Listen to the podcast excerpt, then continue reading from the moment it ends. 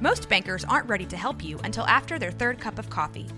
But with Central National Bank's after hours service, you don't have to wait for the bank lobby to open to get help. You can contact us from 6 to 8:30 in the morning or from 5 to 10 in the evening, and we'll connect you to a real, live, local person who can answer questions and fix problems 7 days a week. Bank different. Bank Central. Central National Bank. Member FDIC.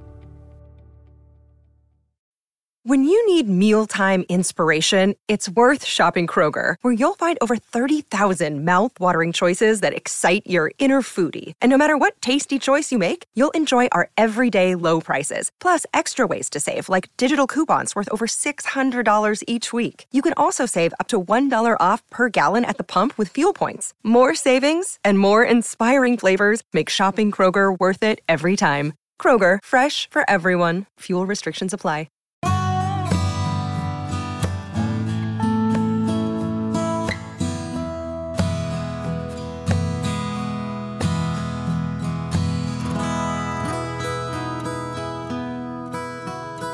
This is Central Texas Living with Ann Harder. Women have successfully broken the glass ceiling in a number of professions, but there are still barriers. Joining me now, Dr. Marlene Neill, who is Associate Professor and Graduate Program Director in Baylor's School of Journalism, Public Relations, and New Media Department. Good to have you with us. Thank you, Ann. Marlene. It's you've co-authored a new book. It's called PR Women with Influence, Public Relations, Your bailiwick. But I would suspect in a lot of different professions, what you found in your research could apply. Absolutely. Because, um, particularly, there's still some challenges for women in general when it comes to advancing into senior leadership positions. And we see that across the nation and even across the world, that there's still some barriers that keep women from assuming those most senior roles in organizations. In public relations, in particular, you know, a lot of women a lot of you know spokeswomen for organizations and that kind of thing but still it's it's not as equally represented between women and men in the in the top positions? Yes and so what we're finding is even though maybe 70 80% of the professionals in the public relations field are women. When it comes to the senior ranks, you're only looking about maybe 20, 30% of the senior leaders are women. And so we're wondering what's behind this gap and why do we continue to see this, even though there's been studies that have been, have been conducted since the 1980s? Why are we still seeing this today? It's just shocking. And of course, what we found is that we're seeing some of those same barriers that uh, women are having trouble overcoming. And particularly, you can imagine uh, family and career continues to be a challenge, even though companies companies are offering programs uh, for women to be able to have some flexibility in their scheduling.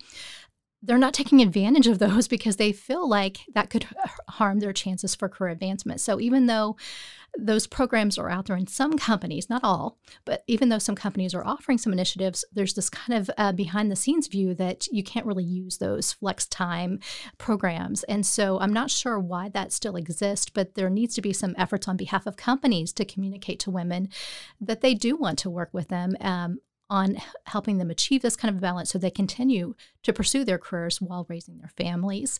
And that um, they don't want to lose this talent uh, from the workforce. And ex- no, it's especially challenging right now with the pandemic because there's a lot of women that are having to um, help their children with their schoolwork. Oh yes, and I, I do worry They've about become a homeschool teacher on top of everything else they're doing. And so I think uh, there's even more reason for concern about what can we do to make sure that we don't even lose the ground that we've gained when it comes to women in leadership positions. Well, let's talk about the book and and the genesis of it. How did this all come about? And let's talk about your co-author. Tell me about uh, your co-author.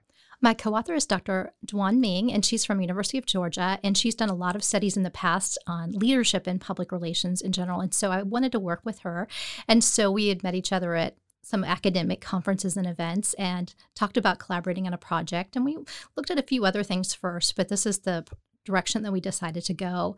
And there was actually a book proposal competition uh, through our professional association um, called AEJMC, or the Association for Education in Journalism and Mass Communication. And so there was this competition where we submitted our pr- proposal, and it was a blinded process where the membership of the organization, other public relations um, actually uh, other journalism educators did not know the identity of the authors, but they okay. voted on the actual topics. And we were one of the few proposals that was s- selected from a national search of uh, proposals for uh, this book series through the publisher Peter Lang. And and so the the actual proposal was what? I mean, what what was your focus was on on barriers to women advancing, or or was it other things? No, we were focused specifically on Mm-hmm. exploring what was happening with women in leadership and why are we still continuing to see these gaps? What's really going on, and what are the issues today, and have they changed over the years? And bottom line is, they haven't really that much. We've seen some gains when it comes Uh-huh. to women assuming mid management positions, but we're still seeing that gap at the top levels. And so that continues to be a concern. And even when women are achieving those positions, um, I, I know you will react to this one when I tell you this account. It was pretty amazing. I was talking with several different women, no question specifically prompting this response, but they all told this exact same story uh, about seven of the different women that we talked to. And this, there was a situation where you're in a board meeting and a woman shares this idea and no one seems to pay any attention. And then a few minutes later, a male suggests the same idea, and it's the most brilliant idea ever. And what am I, a potted plant?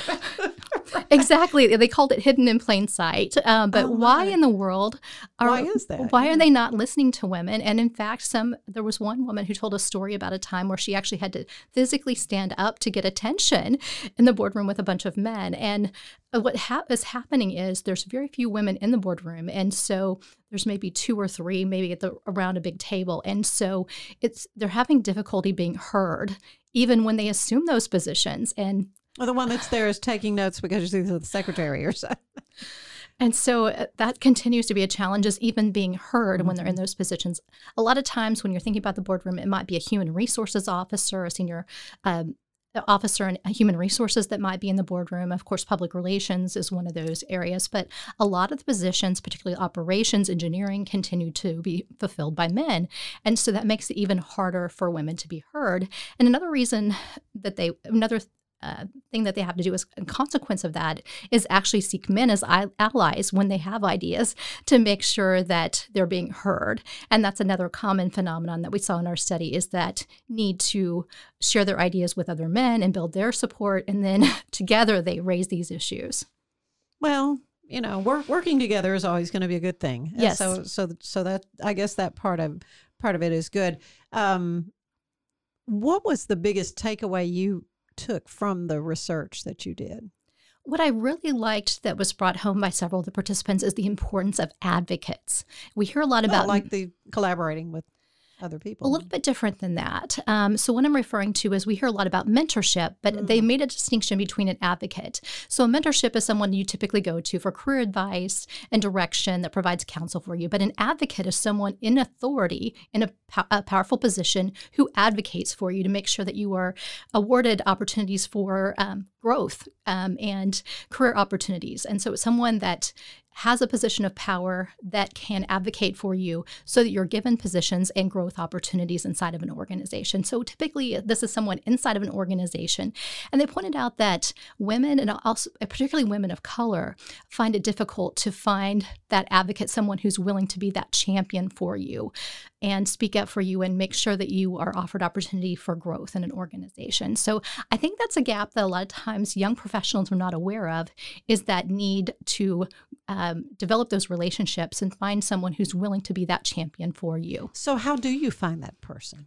Well, it has to do with building relationships inside the organization.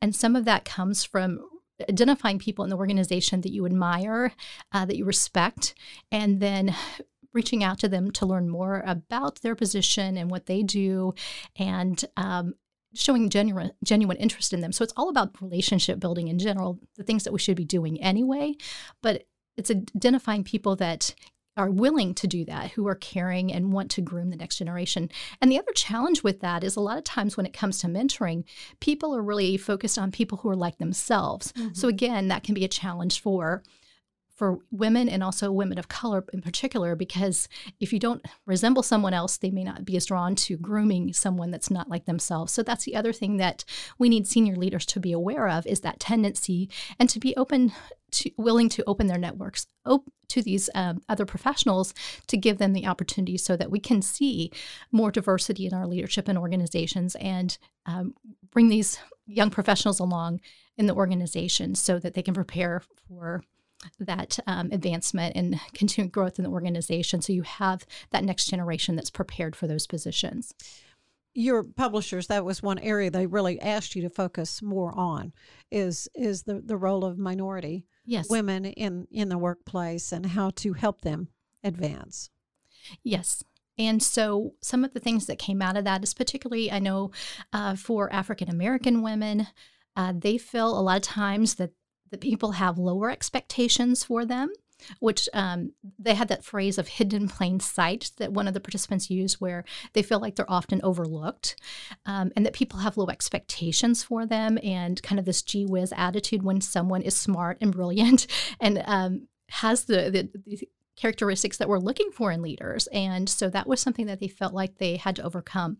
And I also saw this um, experience with uh, some of the African American women in my study that they actually felt like they expected to face challenges in balancing career and family, that career advancement was very important for them, and they understood that they had to make sacrifices to move up in their career. So you saw a strong commitment there. And also, um, there have been um, African American women working in public relations for a longer time frame than maybe some other groups. Oh, and oh, really? so there were some mentors in that field who we refer to as pioneers mm-hmm. who were willing to help the younger generation and mentor them to help show them the ropes. And so that was encouraging. I saw that less with Latina and Hispanic females, that there's not as many in the profession, so it's more difficult for them to find Hispanic and Latina role models who are willing to um, show them the ropes. And so I think it's a little bit more challenging for them, as well as the fact that they face this challenge from a multicultural standpoint of being typecast, what we referred to as. Um, I'm, I'm, losing the term, um, but anyway, they're they're they're pigeonholed. That's what it is, pigeonholed, and so they're not wanting to move them from their their tactical roles of doing translation of material communication materials because it's important what they're skills are. Yes. And so they're typecast where they're mm. pigeonholed into this role of being someone who only can do multicultural or bilingual campaigns, and they don't consider them for more mainstream positions. And that's the challenge that they've faced in particular is not not being considered uh, for management positions because they've been pigeonholed and limited to these more tactical roles. Mm, okay. Um, you had the opportunity, though, to talk specifically to a number of women, local Yes, I did. leaders. Any names you could share with us, or I can't because we guaranteed confidentiality. Okay. okay. But I will tell you that um, even within the experiences locally, I found some examples of discrimination really? when it came to someone uh, who was a practitioner of color. And then also, I found someone who had to step back from her career due to family issues. And so she has had to it's taken her longer to get back to where she was because she had to step away as a single mom to spend time um, helping care for her child. And so that uh, set her back in her career. So there were some interesting stories locally, even though I cannot mm-hmm. specifically name those folks. Right, right. I, I get that. So the questions um, that you asked them, can you kind of go through them? What, what, what types of things did you want to know for this particular study?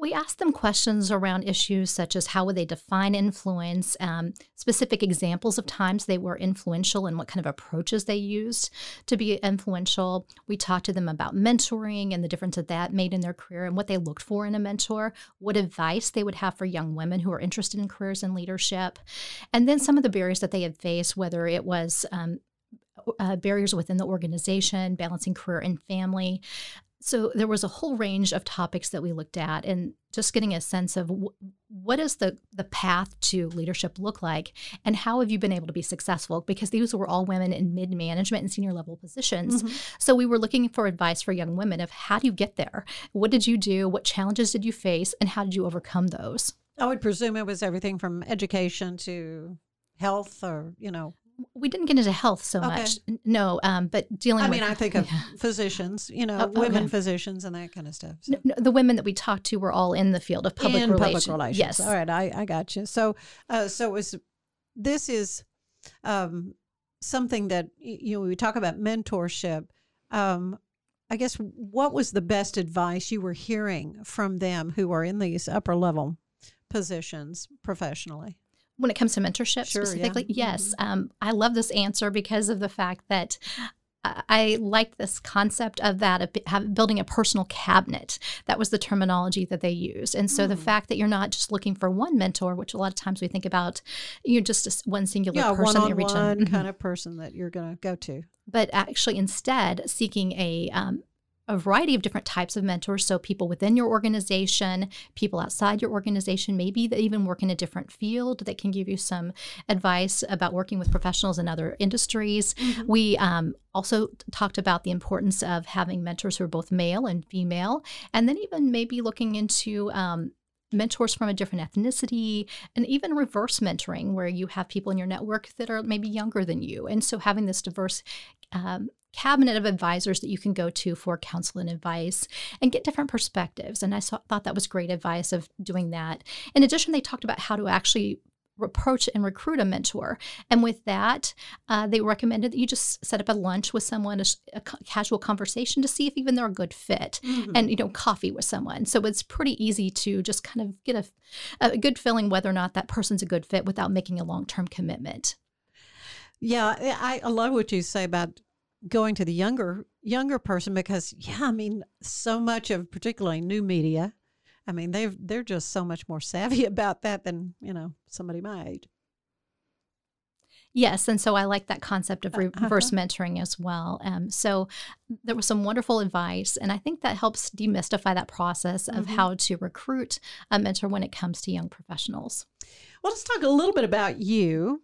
Marlene, what brought you to Central Texas? I know you're at Baylor. Um, were you a Baylor alum as well? Or no, I'm actually um, a graduate of the University of Kansas for my undergraduate mm-hmm. degree. Mm-hmm. And then um, I moved to um, Texas uh, for my first job as a television reporter. And I, I worked, remember when yes. you worked at Channel 6. yes, I was at KCEN and yeah. I worked there for three and a half years. And then I transitioned to work in public relations, ended up pursuing my master's degree online through the University of Missouri. I and remember then, when you did that as well. And eventually my PhD through UT Austin. And um, while I was, after I about halfway through the master's program at University of Missouri, I started teaching part time at Baylor and decided to go back for my PhD so that I could pursue a full time career in teaching. And you uh, are tenured, tenured, I believe. Yes. I, I remember. Of course, I follow you on on Facebook, and we we see each other at church as well. And I know you had some amazing mentors along the way yourself. I have been blessed with some amazing mentors. I will tell you that it's, it's kind of strange to think, but my professor at KU uh, that I had as an undergrad, we kept in touch all these years, and I kind of joked that whenever he agreed to be my faculty advisor at the time, that, Wait, you know, he signed on for life. Right? Exactly.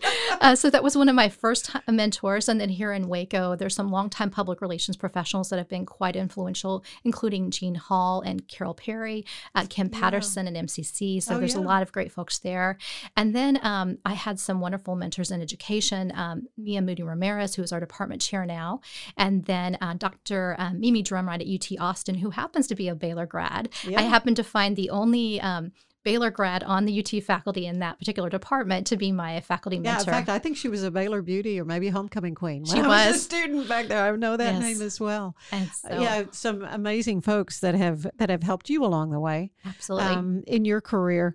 Um, so, so you're Waco now. I mean, you you live here. This is yes. this is home for you.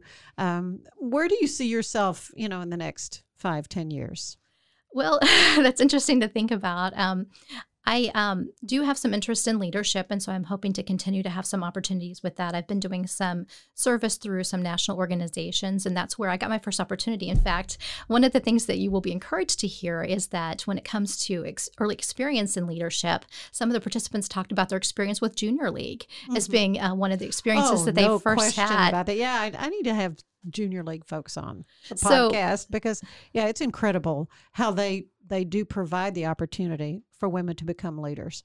Yes, and so sorry about that side note there, but uh, for me, um, I want to pursue some additional training in leadership to prepare myself for opportunities in that area. Right now, I'm a graduate program director at Baylor, and so I don't know what opportunities may open in the future with that. Well, that's, I, that's, a pretty big deal. When I, I, saw that on your resume, that's yeah. You know, when when did that start? When did you start? This is my second year Second in that year? role, Mhm. and so I know don't know what op- opportunities may open up for me in leadership in the future. So I'd like to seek some additional training with that. I'm continuing to do research when it comes to ethics and leadership, and so I plan to continue that. I just finished my second book, so I don't know if I will uh, have any opportunities to do some additional books, but I plan to continue to do some additional research and stu- research studies in the near future. Well, ethics is, and that's something we haven't really touched that much on yet in this, but that kind of was a was a key part of this book as well.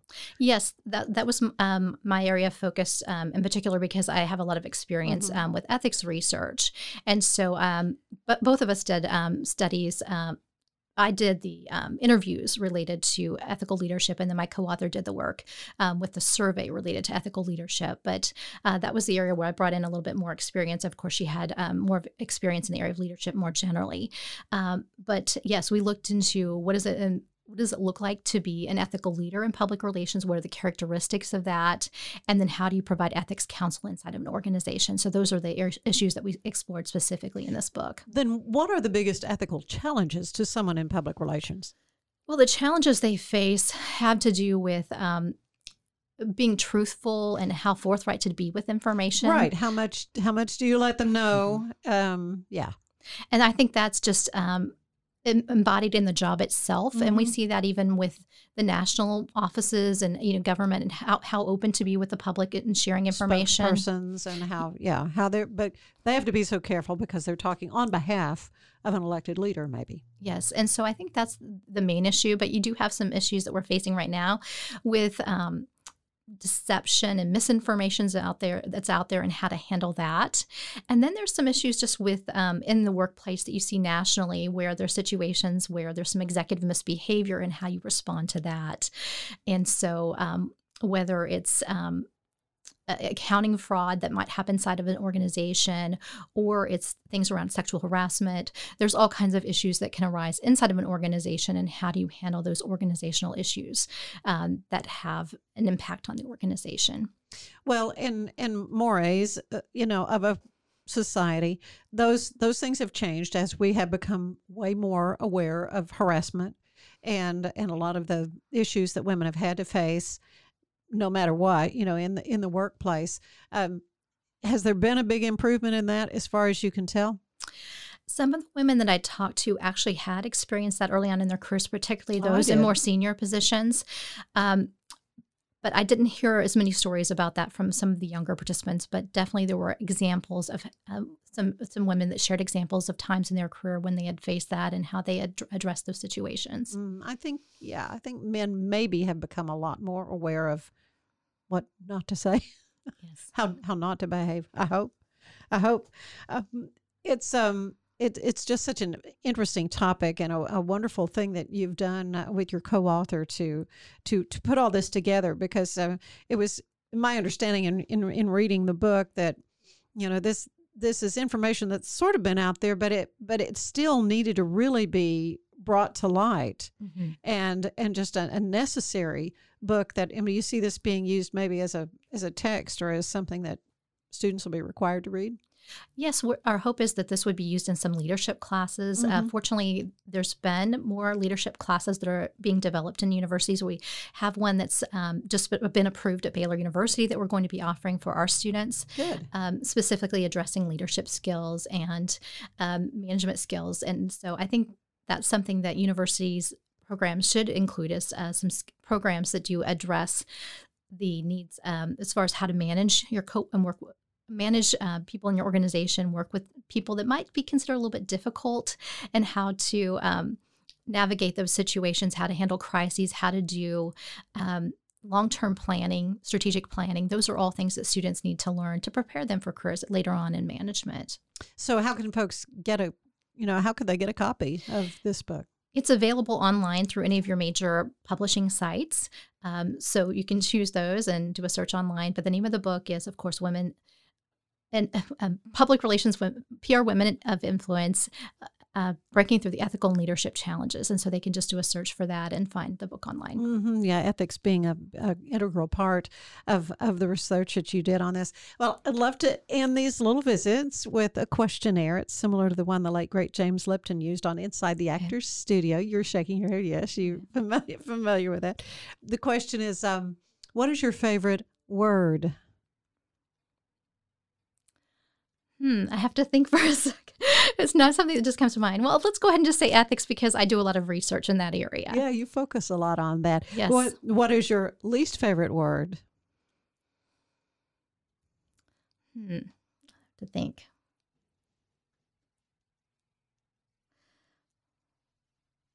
I would say no, okay, because yeah. we do get rejections um, when it comes to publications, and so you have to get overcome that. So yes, right. Yeah, yeah, you probably have to develop a little bit of a tough skin, a little yes. thick skin um, in in all of this. What turns you on creatively, spiritually, or emotionally? Um, I, it goes back again to that first answer, and that has to do with ethics. Um, I like that focus and being able to contribute to helping people live out their faith um, and their beliefs, and finding ways that we can um, act act those out in our lives um, and live those out. What turns you off then, creatively or spiritually or emotionally? Uh, probably busyness. And I think that's a case for a lot of people where you don't take the time to reflect and think through things. If you're under a lot of pressure and deadlines, sometimes it's hard to be creative. What sound do you love the most? Piano music. Oh, really? do you play? I used to. yeah. Uh, well played piano. Yeah. Something lovely. What is your least favorite sound? Things like um, nails on a chalkboard. I'm sure you hear that. Yeah, no, you're the first person who said that, but that's the first thing oh, goes up my back for sure. What other profession would you have liked to try? Hmm, because I've done several now. I've, yes, I've done television, television ed- education. Done, yeah. Yes. Uh-huh. I have to think for that on that for a second. When you were a little girl, what did you want to do? Well, I wanted to be a singer. So okay. so that was Well, why are you not in the choir? That's my question then. I did used to do that, but it's a time commitment just generally. No, but but yes, um, so I guess you could say singer musician, um, I, because I used to play piano and I used to sing. Oh, good! I did not know that. I did. that's great. Um, what profession do you know you would not want to do? Accounting, I think, because just I've heard it's very repetitive, and I like the variety in our job. Maybe. Yeah, the yeah, you could be a lot more creative, I guess. And there's and then you have to spin the PR story about why they got creative with their accounting, right? Anyway, uh, what do you want to hear God say to you when you arrive at the pearly gates? I think that that phrase you always hear, "Well done, my good and faithful servant." I think that's what we all want to hear. Yeah, that's how we want to live our lives. Marlene, Neill, thank you so much. Dr. Neill, with the work that you've done at Baylor, again, the name of uh, of your book is Women in PR.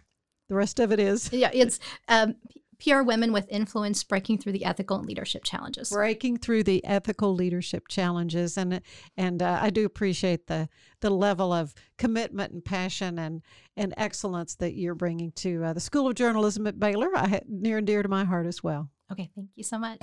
Central Texas Living is part of the Rogue Media Network family. Be sure to check out their other shows at roguemedianetwork.com. Please rate us five stars on iTunes and anywhere else you get your podcasts. Join us again soon for more Central Texas Living, the podcast.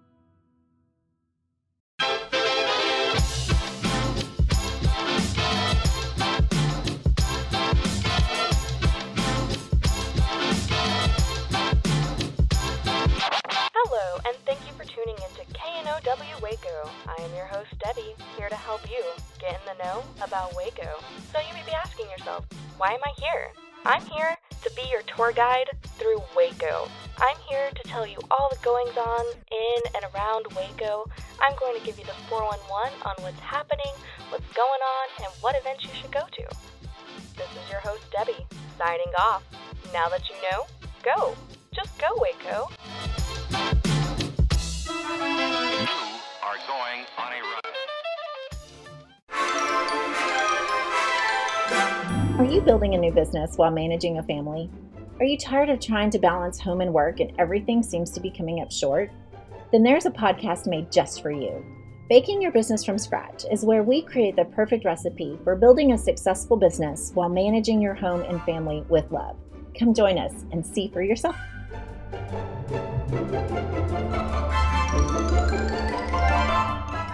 This has been Rogue Media Network Podcast.